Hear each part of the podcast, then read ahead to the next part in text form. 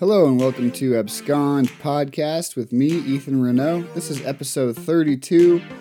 It's the fifth part in the Covenant series I've been doing on um, kind of understanding the entire Bible, beginning to end, by looking at it through the lens of the major covenants.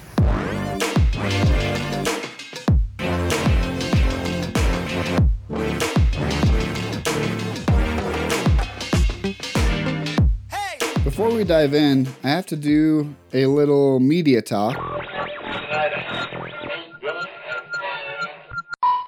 Media Talk. because I don't know how this happened. I think it's because if you remember several episodes ago, I interviewed a guy named Becket Cook, and uh, he had he had his publisher send me a copy of his book so I could check it out beforehand. And um, I think I somehow got on the publisher's mailing list so that every time a new book is published, um, before it comes out, they send me the proof copy of it, and it's addressed to Ethan Renaud of Abscond Podcasts. So I'm like, hmm, interesting. But the problem is, all the books that they're sending me are really uh, bad because, well, okay, so I think I've only gotten two or three plus Becket's, which was not bad. But I got, uh, last week, I got Every Man's Battle. Um, I don't know if you remember that book. I remembered it because I had to read it in middle school. And I remember that it was not very helpful because it basically just was one of those books, kind of like this ultra macho, like just have more discipline and look away and bounce your eyes, and addresses basically none of the underlying issues that go with uh, lust or pornography or sex addiction. And so it really frustrated me, but they, they mailed me the 20th anniversary edition, and I was like, okay, maybe they've updated it, modernized it, fixed some of the issues. I open it up, and the first page of this book is the author going into graphic detail about him checking out a female jogger running on the side of the road and what she was wearing and how the sweat looked on her skin and like a lot of details I don't even want to share here because it's just like incredibly graphic. And I was like, seriously? You're trying to help people stay away from lust by putting images like this inside their head? Like, that does not make any sense to me.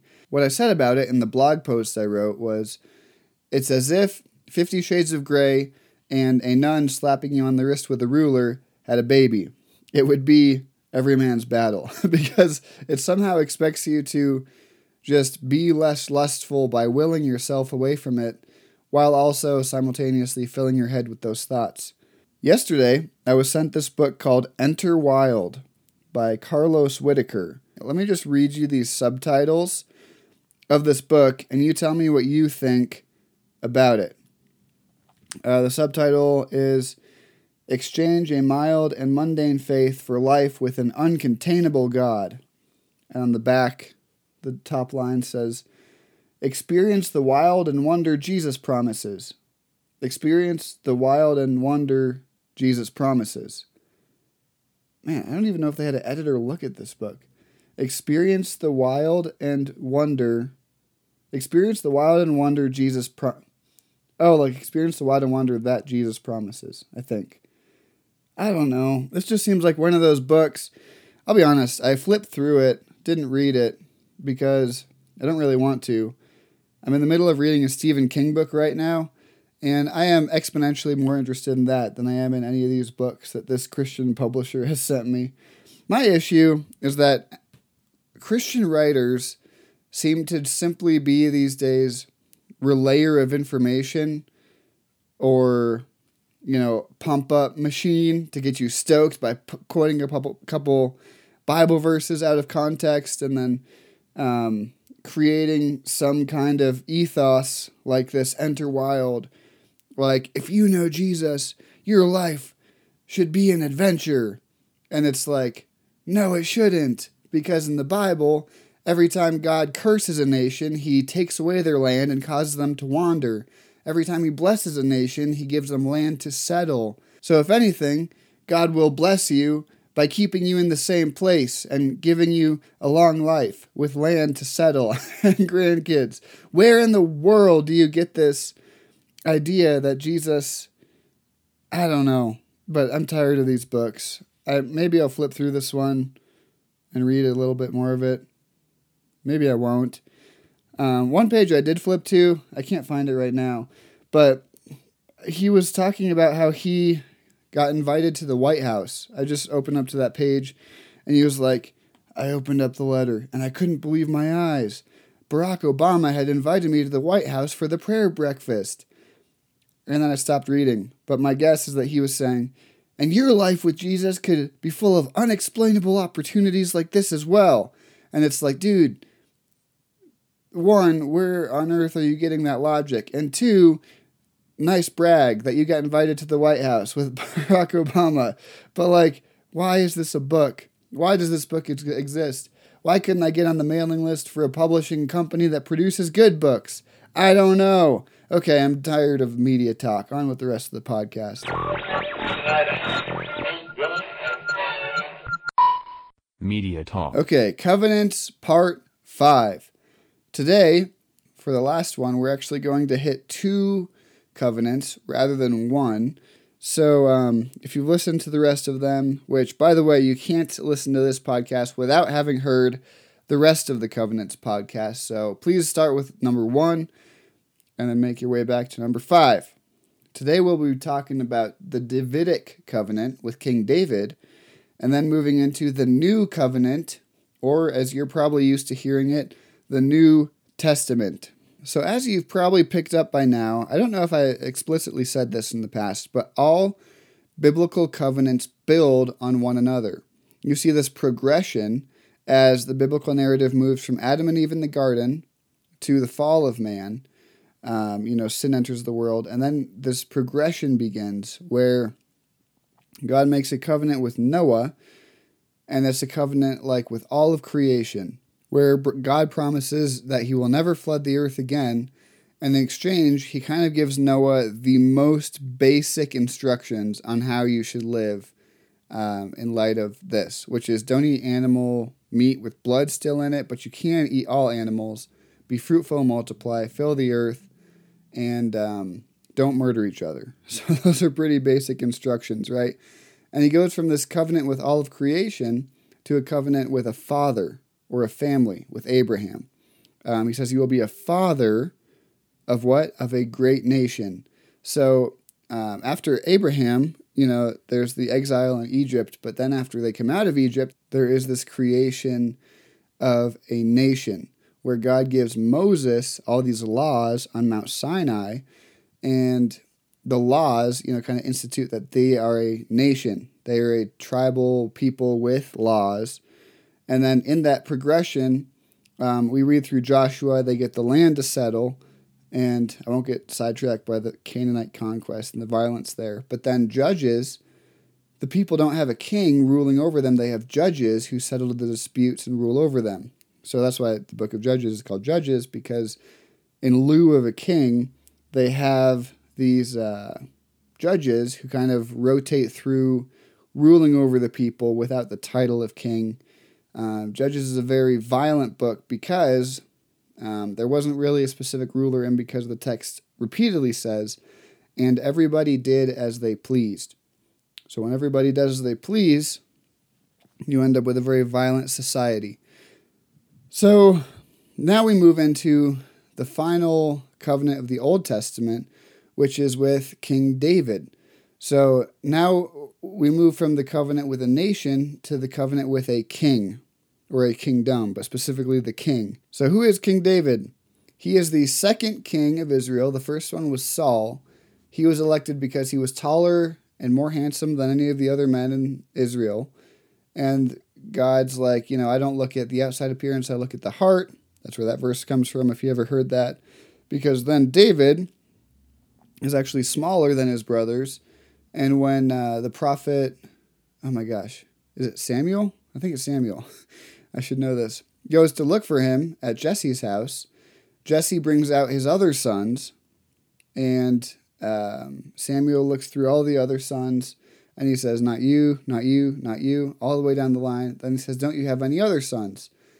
David was in another field tending the sheep, and Jesse goes and gets him and brings him forward, and Samuel says, This is the one. Why was David in another field? most likely because he was from another mother. He was the brother from another mother. Sorry, I just had to say it. Um, and that's why, if you read, uh, is it Psalm 51, where David writes, In, in sin did my mother conceive me? Uh, he may not actually be talking about original sin. You, you can't really build an Old Testament argument for original sin based on that verse because it's more likely that David was conceived outside of wedlock, which is why in sin did his parents conceive him. And he was in a different field. Uh, fun facts of the day about David. So, original sin is it a thing? I don't know. Do babies go to hell? I like to think not for that reason. Um, did I tell you? I think I did about my um, professor's theory that, you know, Adam and Eve, when they sinned, they realized they were naked. And in the same way, every toddler has a day where there's like a light switch and suddenly they realize they're naked and they'll never let anyone see them naked again. Um, whereas prior to that, they're just running around with everything hanging out with not a care in the world. Um, and he says that that's the day they become responsible for their own sins. I like that idea. Anyway, let's look at some of the passages which describe this covenant. So, first we're going to turn to Second Chronicles 1 6. And if I remember that correctly, it's where a bunch of bulls get slaughtered because the first element in every covenant is, everyone say it with me, bloodshed. Yes, bloodshed. Solomon went up to the bronze altar before the Lord in the tent of meeting and offered a thousand burnt offerings on it. That is a large number of burnt offerings. Is it literal? Is it figurative? I don't know. Not a hill I want to die on either way. Solomon offered a lot of burnt offerings. He does the same thing later in chapter 7, verse 5. Now, why is Solomon offering the sacrifices if the covenant is with David? That's a great question. To answer that question, we'll flip backward a few verses to 1 Chronicles 17, 1 through 14. Let me just read it for you. After David was settled in his palace, he said to Nathan the prophet, here I am, living in a palace of cedar, while the ark of the covenant of the Lord is under a tent. Nathan replied to David, Whatever you have in mind, do it, for God is with you. That night the word of God came to Nathan, saying, Go and tell my servant David, This is what the Lord says You are not the one to build me a house to dwell in. I have not dwelt in a house from the day I brought Israel up out of Egypt to this day. I have moved from tent to tent, from one site to another, from one dwelling place to another. Wherever I have moved with all the Israelites, did I ever say to any of their leaders, whom I commanded to shepherd my people, Why have you not built me a house of cedar? Now then, tell my servant David, this is what the Lord Almighty says: I took you from the pra- ugh, I took you from the pasture and from following the flock to be ruler over my people Israel. I have been with you wherever you have gone, and I have cut off all your enemies from before you.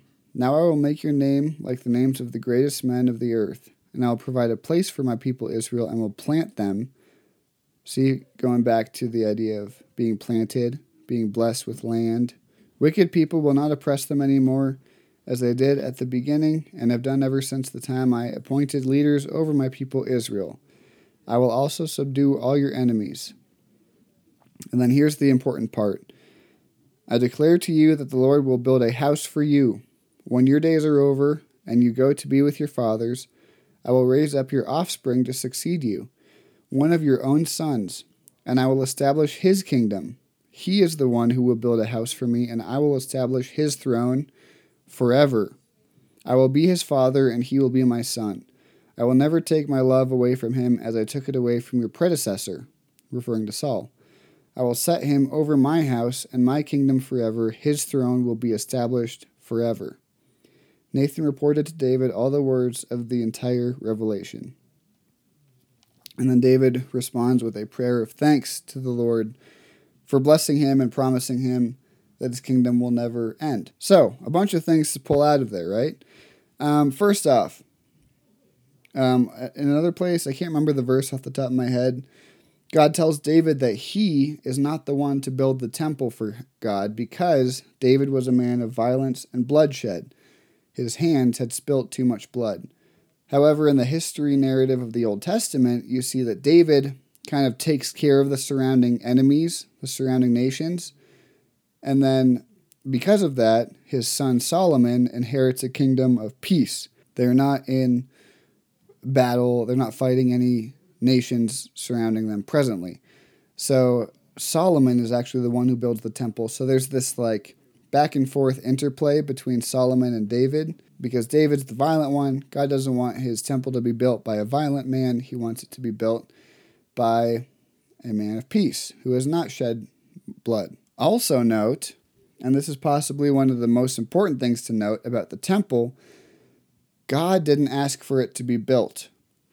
David is the one who said, I'm living in the house of cedar. Why am I living here while God lives in a tent?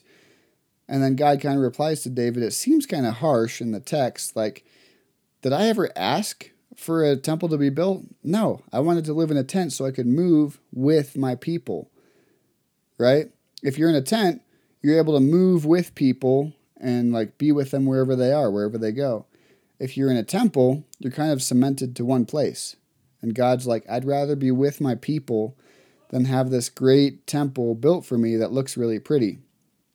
Because I don't think God cares as much about the aesthetics of a beautiful cedar temple as he does about being with his people. And that's why in the New Testament, the, um, in 1 Corinthians 6, Paul says that your body is the temple of the Holy Spirit. Because how much closer can you get to someone than literally living inside of them?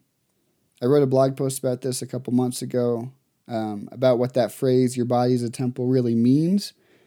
And now it has nothing to do with tattoos or working out or exercising or eating right, and it has everything to do with God's presence being so close to you, it's within you. You don't have to go anywhere else in order to experience it. So, one more thing I'll say about the temple because God never wanted it to be built, um, I think the reason he didn't want it to be built is because he knew how people function. He knew that if the Israelites had a temple, they would start to idolize the temple and it would be misused um, and people would like honor and worship the temple more than the God for whom the temple was built. Kind of like if you think about a worship leader in today's church who ends up falling more in love with his music than he does with the God he's singing about. Similar idea there. So when Jesus comes in the New Testament, he says, Destroy this temple and I'll rebuild it in three days. Because the temple is shifting, God's presence is shifting from living within a building to living within people. And Jesus himself is the presence of God, so he's referring to his own body when he says, Destroy this temple, and I'll rebuild it in three days. Back to the covenants. Solomon offers the bloodshed because he's the one who builds the temple and kind of solidifies the covenant there. The sign, seal, and symbol of this one is really strange. Um, the best account or the best example I could see is um, in First Chronicles 29 22 when Solomon takes his first seat on the throne because there, remember the, the sign seal symbol is the physical representation of an invisible reality. The promise is that David's heir will be on the throne forever. So when Solomon, and I guess all of the subsequent kings after him, take their seats on the throne, you have that physical reminder that David's heir is on the throne forever. Now, of course, it's not physically talking strictly about David's heirs forever. Um, it's talking about a specific heir who would eventually come from the line of David, who is, of course, Jesus. Jesus is a descendant of David. So when God says your heir will be on the throne forever, of course, he's referring to Jesus coming and um, being that heir on the throne forever and ever. So that's pretty simply the Davidic covenant. The, the interesting thing about this one is um, the people at the time of Jesus were looking for a Messiah, right? And if you're expecting a Messiah to come, and he's he's supposed to be a son of David, what was David like? Well, in addition to his psalms and poetry and being a man after God's own heart, he was very warlike. He led a lot of battles, he killed a lot of people. So if someone tells you hey, someone is coming who's just like King David and is going to be the Messiah, he's going to be a new David, the line of David, you're going to think, oh, this guy will also be a warlord. This guy will be violent. He will uh, at that at that time he will overthrow Rome. He will kill the Romans for us and Israel will be free once again. Jesus, of course, was not violent. The only things he overthrew were the tables in the Jewish temple, ironically. And then, of course, he destroyed sin, death, and the grave once and for all. So now we can transition into Jesus and his covenant and what he did.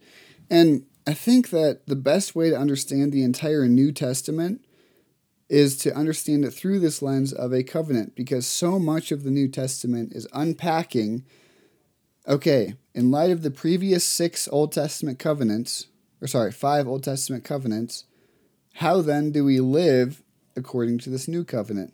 How does this new covenant change everything for us theologically? How does it change everything for us in light of Jesus, in light of Yahweh, God Himself, who came in the flesh and suffered and died on our behalf? Like the entire New Testament is unpacking this. So you have things like Galatians 3 and Galatians 5, where it says, Anyone who has faith in Jesus is a child of Abraham. And circumcision of the flesh doesn't matter at all because circumcise your hearts and be a child of Abraham, not in the flesh, but in the spirit. And then he talks about, you know, the faith, um, the son of faith versus the son of the flesh, and how, like, um, Hagar and Ishmael were Abraham trying to take a shortcut and, like, force God's hand and, like, cheat their way into having a son and that would be like the child of doubt or the child of the flesh, whereas the child of faith is the one who was waited for, um, Isaac. So you have all these allusions to the Old Testament covenants, which you won't understand unless you have a proper understanding of the covenants. And again, I'm just doing a cursory flyover of all this. You could go way more in depth with all of it, but let's just look real briefly at the new covenant, the elements of it. The most obvious one is the bloodshed, um, where do we see bloodshed in establishing this new covenant? It is not the blood of an animals anymore. It is the blood of Jesus, of God Himself, shedding His own blood on behalf of the people in a way to say, I shed my own blood for you, which seals the covenant once and for all. The rules, um, I think, of this covenant are really kind of strange and ambiguous, or maybe I should say that they're phrased a bunch of different ways depending on which verse you want to look at. The most simple way is have faith in Jesus and live forever. Um, if you turn away from him, you will not be with him forever, and there will be some sort of suffering that entails that. And then the sign, seal, and symbol um, can get a little tricky, and this is honestly what a lot of denominations are based on and what they might squabble over or disagree on because like the signs are baptism. I think the two most central would be baptism and communion. but this is a place where Catholics and Protestants would disagree because Catholics hold to what's called transubstantiation, meaning they believe that at a certain point in the transaction that the priest does over the elements, they literally become the body and the blood of Jesus Christ. So if there's ever leftovers, I think Eastern Orthodox, some Anglican traditions do this as well. Um, in those traditions, if there's leftovers, the priest will drink the entire wine that's left over and eat all the bread that's left over because you're not just going to throw the body and blood of Jesus in the trash. Whereas a lot of more Reformed traditions, who would follow in the footsteps of Luther or Calvin, would say that those things are merely symbolic representations. Luther actually held to something called consubstantiation, meaning that the presence of Christ is there beneath the elements. However, they do not literally become the, you know, literal body and blood of Christ, but there is some kind of mystical transaction that's more than mere symbolism. So, anyway, those are the signs of the covenant. Baptism is just this public declaration that I have died with Christ and I rise with him out of the water. And um, remember, you're just you're you're always physically representing or physically presenting or manifesting something that is an invisible reality that you can't see and you're acting it out physically. So this is the new covenant. There's a lot more I could expound on, but for the sake of brevity, I think I'll just wrap it up there. Jeremiah foretold the new covenant roughly six, seven hundred years before Jesus. If you want like the first mention of the new covenant, it's in Jeremiah 31 31. And um, he says, Behold, I'm making a new covenant where it will not be inscribed on, on tablets of stone, but on human heart. And in other words, it'll be a more personal covenant. It won't be about laws and rules, it'll be about God having a relationship with his people. Oh, and then the most important sign or seal or symbol of the covenant is the Holy Spirit. Um, there's several verses that talk about him being a seal on the believer that holds them until the day of salvation, or like holds seals them. It's like a legal legal term, like the Holy Spirit seals something, like confirms it, like signs the contract, basically. And the Holy Spirit does that for us. It seals us into this covenant with God. So we have the bloodshed and Jesus shedding it on the cross for us. We have the promise of salvation through faith in Him. And then we have um, the sign, seal, symbol acted out through baptism and communion, and then sealed in us with the Holy Spirit. If you want to understand more about the new covenant, honestly, just basically flip open to any book of the New Testament and look for that covenantal language, especially in Hebrews. You'll see a lot of it. In Galatians, um, what are some of the other big ones? Uh, those are the first two that come to my mind. Uh, Matthew is written to the Jews, so he'll reference the Old Testament a lot.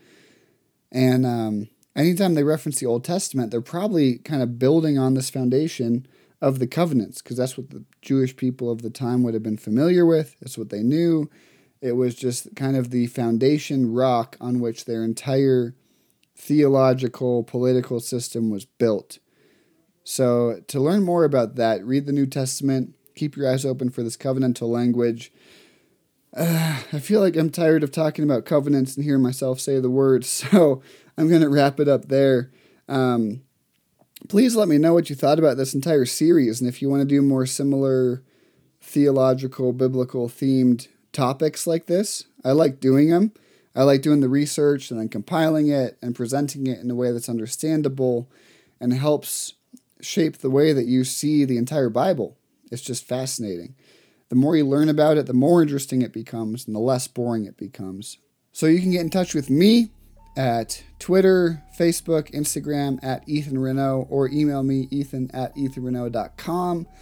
I love hearing from you. If you've ever emailed me, you know I reply 90% of the time. Sometimes people just say weird stuff to me and I don't reply to that. So some people like are convinced that I'm gay still and they email me all the time saying, "Quit hiding it, just come out." And I'm like, "I'm not gay. Trust me on this." So if you email me about that, I will not reply. Almost anything else, I will always reply to it. Um, even if you just want to say, "Hey, have a great day." I'll say, hey, you have a great day as well. um, sometimes that happens. Um, I love interacting with people. I love talking to people, getting to know people from all over the world. So um, let me know what you thought about this. Please give me ideas for future podcast topics, and I will try to make them happen. The last thing is the podcast after this one, next week, you must listen. I am so beyond excited for it. It is unlike any podcast I've ever done. I began dabbling in the world of fictional podcasting, where I wrote this short story I was really excited about.